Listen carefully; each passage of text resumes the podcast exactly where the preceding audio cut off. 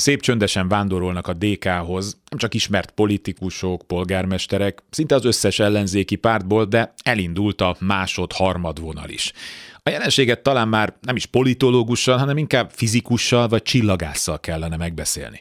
Minél nagyobb tömegű egy égitest, annál jobban vonzza magához a kisebb objektumokat. Valamelyik becsapódik, mások keringeni kezdenek körülötte. Aztán persze ott vannak a fekete lyukak, amik mindent elnyelnek, és soha többé nem eresztenek el semmit.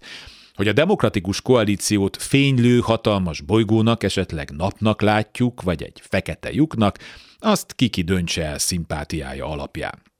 Az tény, hogy a darabjaira hullott, majd tovább aprózódó, az utolsó választáson gyakorlatilag megsemmisült ellenzék egyetlen éppen maradt baloldali szelete a DK.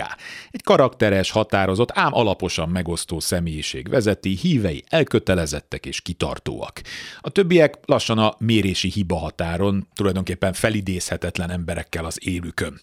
Orbán Viktor hazai pályán halálra unja magát, de azért arra szán időt, hogy a maradék ellenzéket is nyomás alatt tartsa, csak a mihez tartás véget. Tehát vissza az űrbe, itt kering nekünk a DK, és gyűjtögeti a momentumos, szoci és jobbikos törmeléket, remélve, hogy a végén összeáll valami olyan rendszerré, ami már szabad szemmel is látható Orbán Viktor univerzumában. Mert ne legyenek illúzióink, az ellenzéki bolygó pályája is csak úgy alakulhat, ahogy azt az Orbáni fizika engedi. Még picit várnunk kell egy új ősrobbanásra.